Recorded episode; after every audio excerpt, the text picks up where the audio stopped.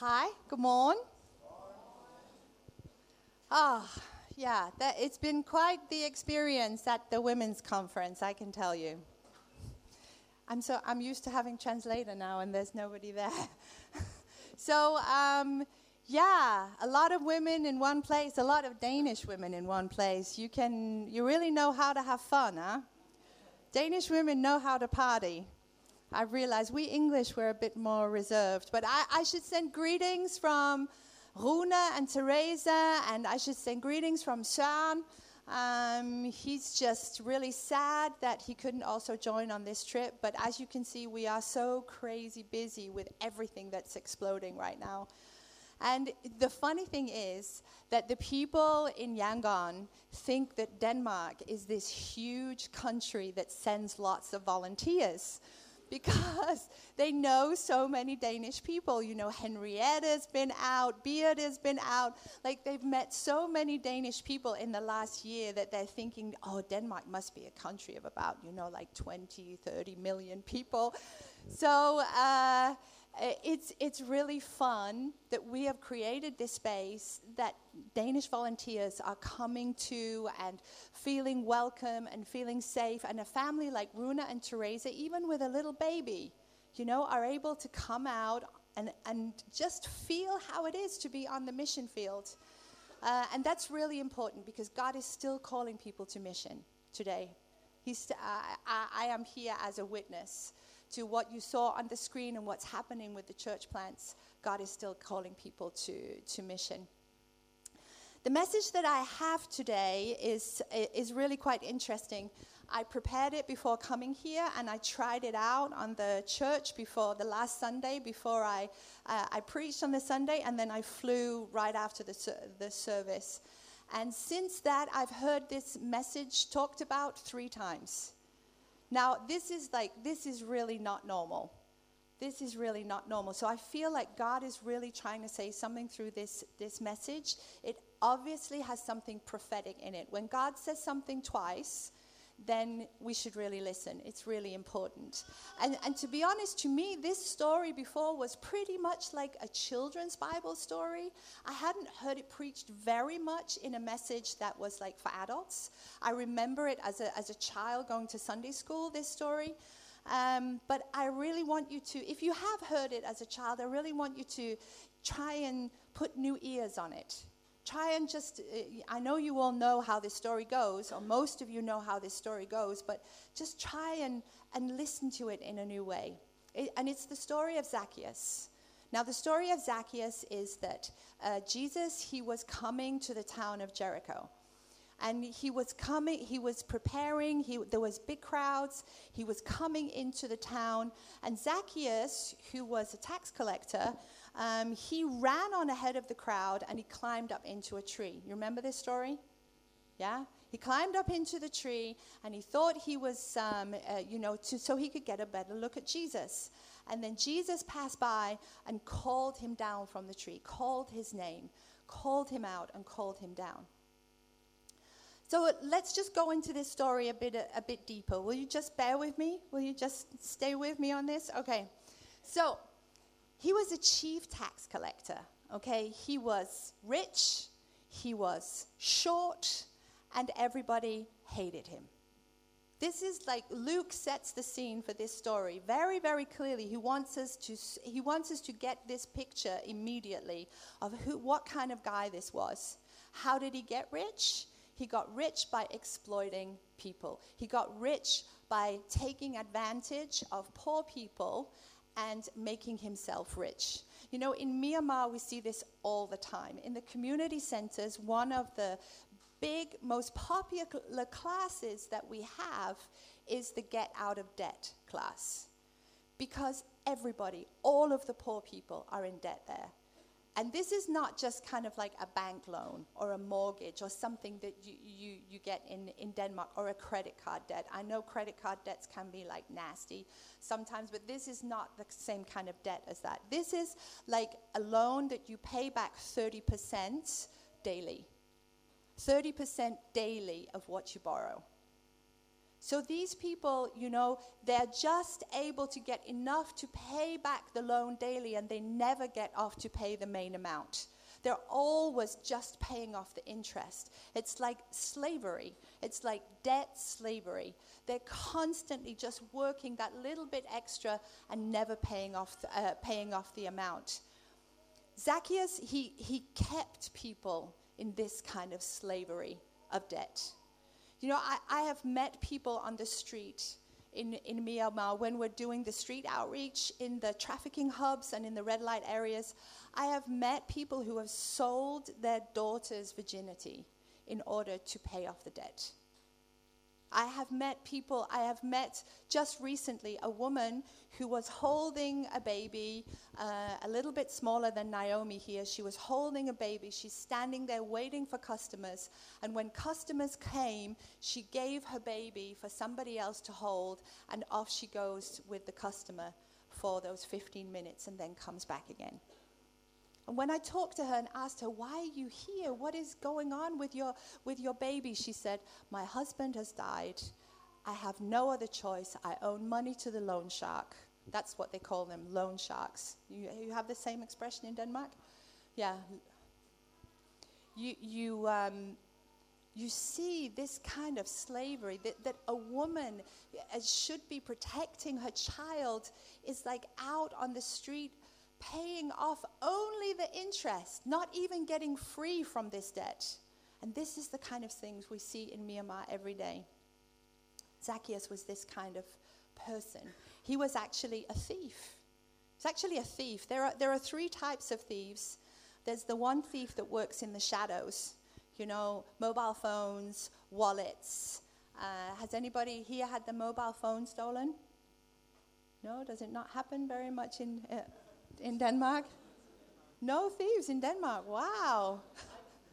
yeah. Oh, bike. Oh, okay. Has anybody in Denmark had their bike stolen? Okay. Thank you, Martin. More sophisticated thieves in Denmark. They don't want the mobile phones, they want the bikes. Okay. So they work in the shadows, you know. You go in unsuspecting, you have your coffee in the cafe, you come out, no bike, right? Ah. I mean, who, put your hand up if you like bike thieves. oh, yeah. but this, it's not a natural thing, right? To like people that steal from you. Stealing, it's like, oh, it feels really, really uncomfortable. You know, when we were in China, the law in China is that if you can catch a thief, you're allowed to do whatever you want to them until the police arrive. It's true. It's true. You can virtually beat this person to death, and the police will not say anything because that's the law. You have that right. So, and I have seen people take off their shoes and be beating this guy who's stolen a mobile phone, beating him publicly on the street, like a group of like 10, 20 people, and he's on the floor and he's holding up his arms, and it's like totally legal to do that. So that's the kind of thief that works in the dark darkness. The other ones are more obvious, like the loan sharks that we talked about. Uh, there's also um, what happened during the military junta time in Myanmar. Myanmar's been uh, under military oppression for 60 years. 60 years it's been a closed country, and it's been run by the military. And one thing that the military would do was they would open factories so that they could do mass production but they didn't want to pay salaries to their workers. So they would send an army troop into a village and they would use their machine guns to threaten the husbands, the wives, the children that they had to go into the factory and work. So they would take them literally at gunpoint daily from their homes to the factory and then be walking around with machine guns making sure that they work the whole day stealing salary from these people, stealing their time. They weren't able to work out in the, uh, uh, work out in the fields and get enough money for them to, to eat and survive on. This is another kind of thief, open, working out in the daylight. You know what they're doing, you can see it openly. And the third type of thief is the spiritual thief, and that's the devil. And he comes to steal our peace, he comes to steal our joy, He comes to steal our health. He comes to steal our dignity. He comes to steal our purity. You know, I, I've, for the last 14 years, I've worked in the area of human trafficking. I've been in some of the darkest places uh, in Southeast Asia. And I see that human trafficking is robbery. It's, it's robbery of the girl's dignity, it's robbery of girls' purity, it's robbery of girls' freedom, you know, and I see that, that all of that dark world, it has a master, and that master is Satan. And he is alive and well, and he is continuing to do his work. Like Jesus says, the devil comes to rob, steal, and destroy. And, you know, we must also address spiritual robbery in our life, the spiritual thievery in our life. So, Zacchaeus, he was type 2, and everyone hated him, and everyone knew what kind of person he was. He had a stigma. How would you say that in Danish? Stigma. Same? Same? Okay, so he had a stigma. He had the dictionary definition of stigma is a mark of disgrace associated with a particular circumstance or person. So let's take, for example, an addict, someone who has HIV, someone who is mentally ill. These are kind of things where there is stigma associated with it. Uh, a lot of the girls that are, that are coming out um, in, uh, of trafficking experiences in Myanmar, they have HIV. HIV is at 45% of the red light population. So the girls are trafficked from the villages, they're brought into the city uh, the, around, around the age of uh, uh, anything from 12 to 16. They're brought in, they're not taught about how to protect themselves in any way. So, very quickly, because HIV is at this 45%, they get HIV um, themselves. And then they have this stigma associated with them. Um, we just had a Swedish intern come to, to join the program, and she's living in the shelter just like Henrietta was. Henrietta was very cool about living with people with HIV, it wasn't a problem for her. But this Swedish intern was like, Oh, I'm going to catch HIV. I'm going to, I can't eat the same things as them. I can't use the same plates. You know, she was really like thinking about this stigma about oh, you know, I, I can't associate with these people because they're like, that I might catch something from them. We can feel the same about addicts. You know, we, we have these judgments. If we're totally honest with ourselves, we have judgments. We, have, we can have judgments about uh, the addict communities, we can have judgments about alcoholics, we can have judgments about uh, d- people from different religions. You know, we can have judgments about we can have the small town mentality. Does anybody here come from a small town? Yeah? So you know what I'm talking about, small town mentality. You know, Søren, he was, um, he was a little bit naughty when he was younger. I'm sure you couldn't imagine that, knowing him. But he was a little bit wild, and he did some crazy things. And he did something that was, it, it was really bad, uh, I'll, I'll, let him tell the story if he wants to in the future. But it was really bad. Um, but, you know, he was young. He was in his uh, very early 20s. I think he was only about 20. And um, the amazing thing is that still today, when he goes back to Nexø and he meets people in the street, that is what they talk about. This is like, I mean, he's nearly, he's 50 next year. He's 50 next year, and they're still talking about something that happened when he was 20. This is a stigma. This is like small town stigma. People look at you and judge you uh, for, for who you are. You know, uh, you, you see it in the church also. You see it in the church also. Um, we've had experience of it in, in Myanmar. The crazy thing is, that um, the girls that come out, the traffic girls that are, um, uh, come into the Eden program and really get set free and have new life, they're welcomed into the church. and we give them uh, responsibilities in the church very, very early on. And one of the responsibilities that the girls do is uh, that we have dancing club before the service starts, just like you did with the kids. They doing the dancing action songs. And the other thing that they're responsible for once a month is communion.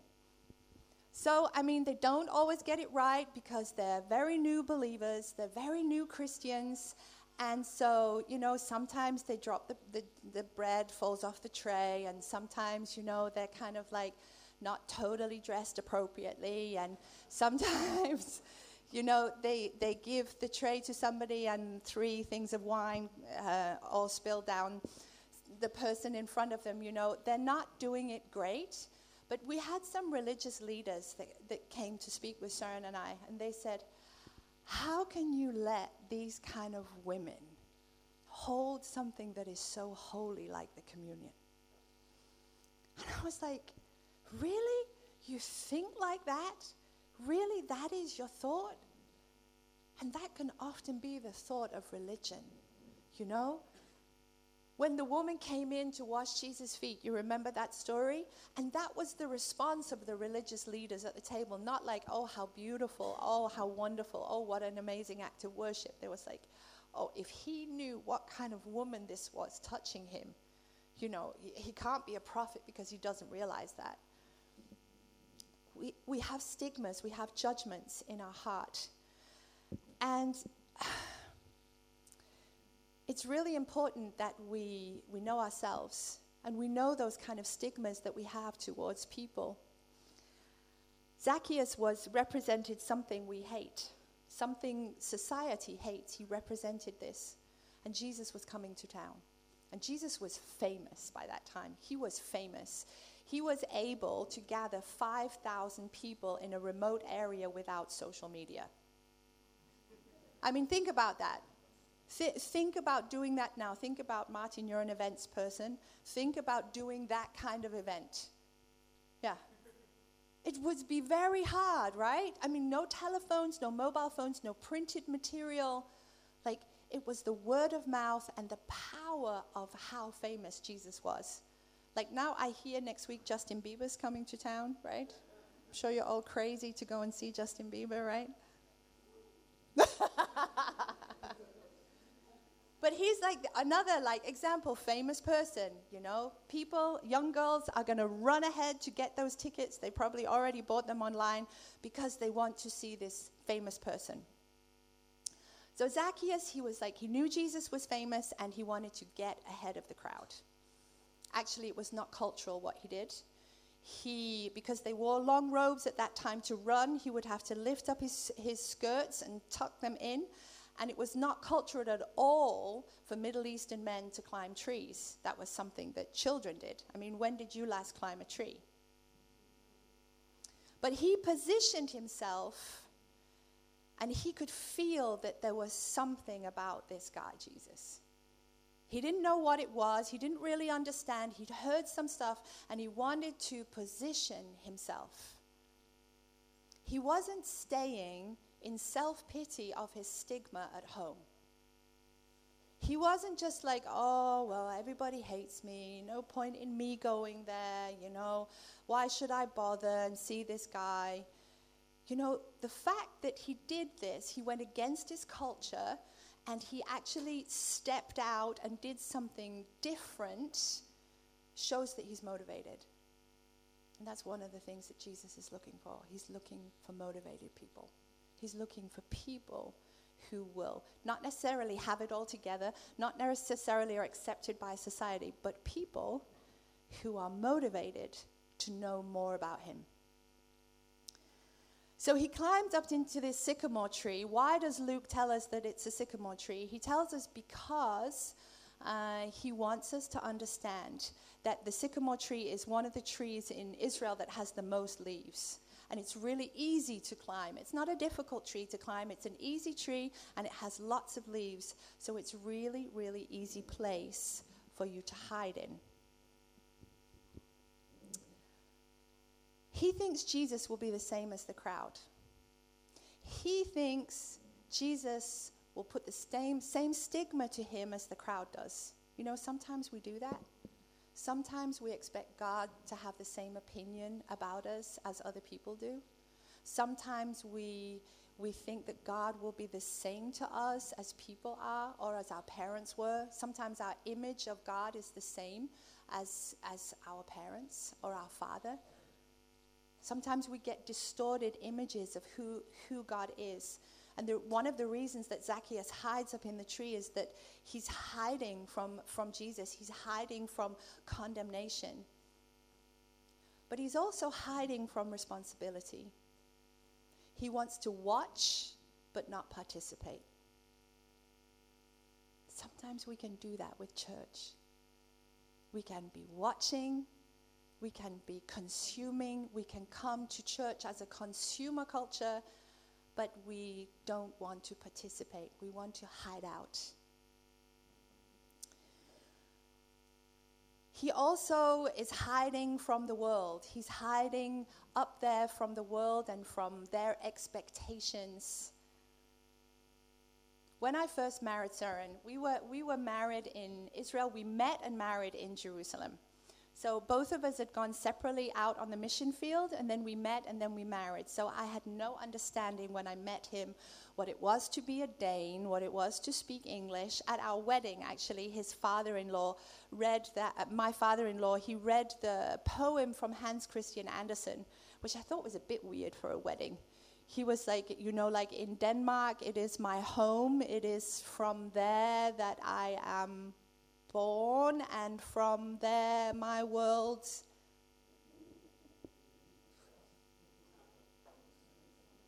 Really? really? anyway, the meaning is that it's kind of like, you know, like it's from there, you're from Denmark, like the whole world is kind of like opening up. And I was thinking, wow, strange about all this Danish stuff. Okay, but I'll give it a go, you know. I'll go to Denmark and, and I'll see the true representation of the Danish culture and behavior and everything on Bornholm. and language, of course, language too. And one of the things, you know, when you're a missionary, you learn to look at culture in a different way from a, a, lot of normal people. Uh, you, you, you have to understand culture. When you come to a new place, you have to understand, okay, what is the culture of the place? What, is the, what are the social problems in the society? You know, how, what is the condition of the church, if there is any? You know, you're, you're constantly looking for things, how people behave, what is important, what is not important. And the first thing I noticed in coming to Bornholm uh, was the, the whole culture with, with Danish people with the dyne. You know, I mean, like, dynes are not just for the beds. Like kids, they take dynes everywhere with them. You have a dyne in the car, you have dyne on the couch. Like, like dyne is not just like in the bedroom. And the other strange thing is that couples have two dynes. right? Do you have do you have one dyne or two? One, okay. Yeah, they, they, they like to get very close, so. they do it English style. but most couples that I know, you, Carsten, I know that you have two dynes.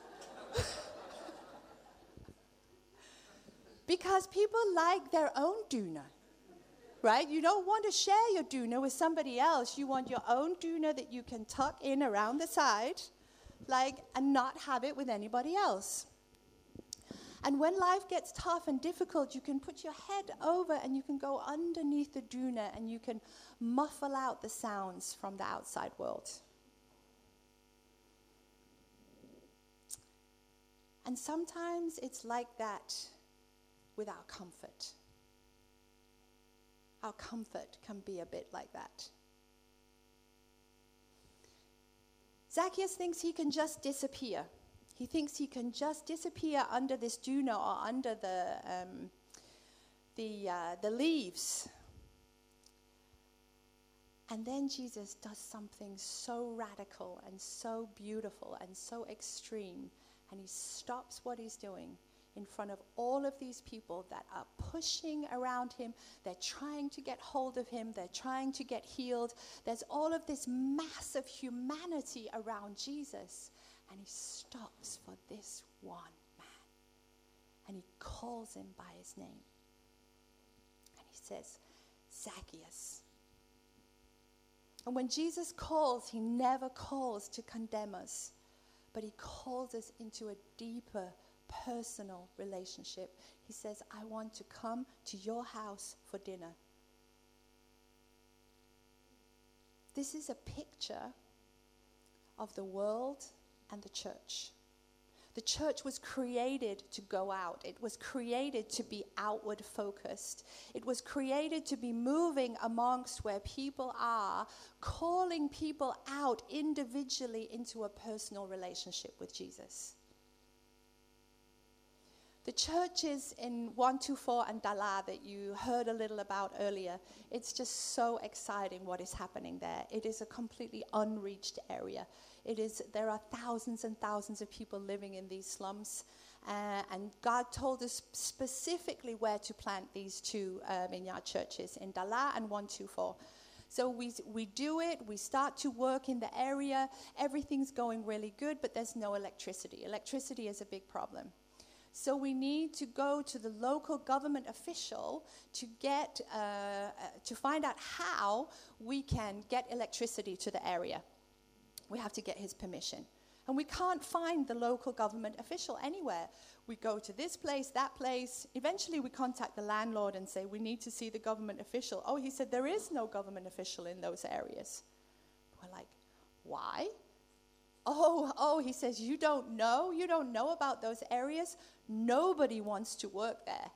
These areas are like the worst in the city. In fact, if the police uh, have to go into that area for anything, they go a minimum of 15 police officers at a time. They're so afraid to go in there as a single officer because it's the worst crime, it's the worst kind of people, it's the worst slum, it's the worst poverty, it's the worst everything you could imagine, the worst sicknesses, and it's right there that Jesus wants to plant his church. Right there in the middle of all of that mess, Jesus wants to call people into personal relationship with him. Before, um, when, we, when I first started Eden and Søren, he was working with the kids working in China, our work was pretty separate. You know, he would do his stuff and I would do my stuff, and, and it went like that for quite some time. But working in Myanmar, something amazing has happened, and that is that we both see the, the, how our work is actually very much connected. Because the cause of human trafficking, the cause, it begins with the social problems and the debt and the vulnerabilities that are in the communities where women be, and children are being trafficked from there is a root cause of human trafficking. Trafficking is kind of like the, the, the, the, symptom of the disease. Actually, the disease itself is the social problems within the society. So having the community centers is really like this balance between the two work. Yes, Eden is doing the rescue uh, for the survivors of human trafficking, but, but what the community centers is, is doing is working with the next generation, trying to get people free from debt, trying to teach children about dignity and self-esteem and value, trying to teach parents about the value of their children so that they won't traffic them in the future, so that they won't sell their kids for, for the price of the rent. Jesus is not looking at the outside. He wasn't looking at all of those things that actually Luke brought to our attention in the beginning. He's small, he's a thief, he's this, he's rich. Jesus is not looking at the outside. Jesus couldn't care less how much money we have, what background we come from. He's looking at do we have the possibility to change? Are we motivated to position ourselves for more? And do we at all want to meet Jesus face to face? The fruit of this moment, this moment when Zacchaeus came down from the tree, he stood exposed before Jesus and before everyone, before the crowd. The fruit of this moment was not shame, It was not humiliation, everything that Zacchaeus was expecting. The fruit of this moment was transformation. How, how was he transformed? How do we see transform- transformation? I tell you one way so clearly. He gave 50% of what he had to the poor. Has anybody here given 50% of what they have to the poor? Not 50% of what's in your wallets, not 50% of even one month's salary, but 50% of everything that you own, you give to the poor. This was transformation. This was radical, extreme love transformation. He didn't do this out of guilt. He did this because he'd met Jesus face to face. And he knew that the, one of the kingdom things, one of the kingdom economics, is to give to the poor. That was a revelation. I don't think Jesus had taught him that in the time that Jesus had dinner with him. It was a revelation, it's something that came out of the transformation that the kingdom economics is to give. And the evidence of repentance is change. The last line of this passage is one of my favorite that the Son of Man, he came to seek and save the lost. God is a treasure hunter. He's not hunting for gold or rubies or diamonds. He's not hunting for the things that this world hunts for, for success or for uh, uh fame. But he is hunting for the treasure of a changed life. The church has to get more out into the crowds of humanity to look for treasure. You know, that's, that's what I, I, love about the, the recent um, download that God has given me for Eden, the recent new initiative that we have with this committed necklace. It was truly a download from God. Uh, the whole concept behind it is about making human trafficking personal uh, because we hear lots of numbers about trafficking, uh, but we don't really think, it, think of it in the perspective of its real lives with real people, with real women and real children that are being bought and sold every day, thousands of them every day. Every 30 seconds, someone is taken into modern day slavery. And the, the concept of this necklace is to make human trafficking personal. So you see that the middle heart is missing. Middle heart is missing because it is made into another necklace and given out to a woman who is currently in exploitation. In the trafficking hubs, in the red light areas in Southeast Asia, across our five sites, we are out every week on the street giving, giving out these necklaces to the girls. And you buy the other half. And you buy it. It's called the committed necklace because you make a commitment. You make a commitment to pray for the person, for the woman who has the other half of your necklace. You make a commitment to pray for them, to remember them, to speak out against human trafficking, to speak out about what's happening to women and children throughout the world that are being exploited. And the, the reason that it's black and gold is because it represents out of the darkness and into the light. And the reason that the gold is a little bit higher than the black is it represents the prayers that are pulling people out of darkness and into the light. Zacchaeus' story speaks to us today. Do you notice that there's no healing in this story? You know, it's so amazing that there's no obvious miracles. So many other parables of Jesus or stories that he's telling, it's related to a miracle. It's relating to something that he's done. He's healed the blind, the lame are walking. But here with Zacchaeus, there's no healing of the sick, nothing. And I thought, you know, I, I, I had this, I was deceived before that I thought that, you know, healing changed everything. Healing would make people believe. If people just got healed and saw the miracles, it would be so amazing we had this guy who was a pimp who we'd uh, met on the street who was exploiting his wife. Um, and both of them had HIV. They came to our HIV testing station. Uh, he was really sick. He was actually quite advanced stages of HIV. We knew him. Uh, we were visiting them for around six months. After six months, we managed to get his wife into the shelter. And she was doing really, really well. But he was mad and he was angry. Um, but one day he got really sick. Something that I, lo- I have learned this year is HIV in the later stages, it paralyzes you. It works so deep in your immune system that you get completely paralyzed. So we got a knock on the door of the workshop, and there was this um, taxi driver downstairs who said, I have a guy in the car. He can't walk, he can't move. Uh, so the team go down there, they see him, and they're like, Whoa, uh, okay, we need to get him to hospital. So they take him to three different hospitals. None of the doctors want to deal with it. They do all the you know, needle pricks in the leg and there's no response. They're like, it's HIV paralysis. You don't come back from this. Uh, just take him home to die. And that's it. There's no care more in uh, Myanmar with those things. You're just like, okay, take him home to die. So we couldn't do that, obviously. So we took him to the church. And uh, we're praying for him in the church, and we're really having, uh, you know, like the whole team is just really crying out to God for this guy. And he starts to get some feeling back in his legs.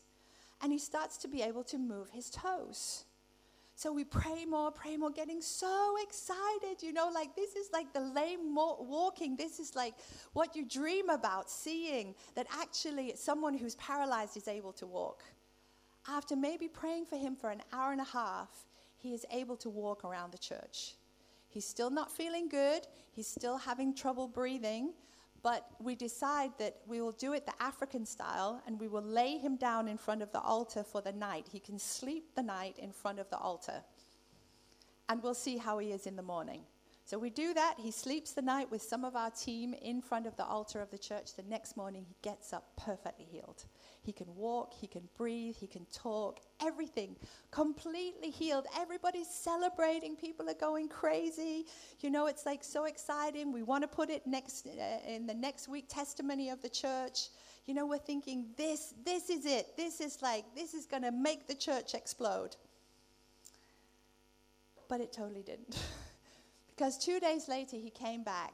He beat up two members of my staff. He pulled his, girl, uh, his wife out of the program, beat her up publicly in front of everybody, and just leaves. And all of my team is like so discouraged because, you know, they've just seen this great miracle and they see that this guy is not changed at all. Hasn't touched his heart at all. The power of God touching his life, touching his body, no change in the heart. But here with Zacchaeus, we have the miracle of a personal relationship with Jesus. Sometimes we forget what a miracle that is. And Zacchaeus and Jesus want to bring our attention to that today. Jesus is not about religion. He's not about rituals or the, the routine of going to church. He's about face to face. He's about face to face encounter, he's about intimacy. Zacchaeus, he wanted to see more of Jesus. What do you need to do in your life? What do I need to do in my life to see Jesus better? Do you dare?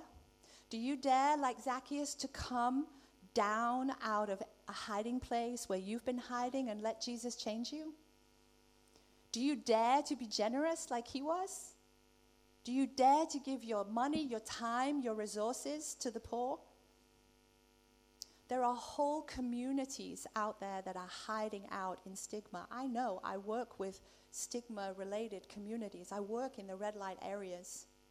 And unless the church goes out and comes close, it will be impossible to re- reach those communities in stigma the church was created to be outward focused. Like uh, Fleming talked about, it's not just about these four walls.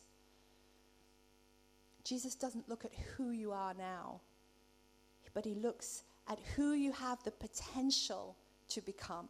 Do you know that Zacchaeus, you don't, you don't read this in the story, but if you look in church history, Zacchaeus actually went on to be the chief bishop. He was the chief bishop in Caesarea. He went on to do amazing things with the church. This wasn't just a kind of conference experience. This wasn't just a mountaintop experience.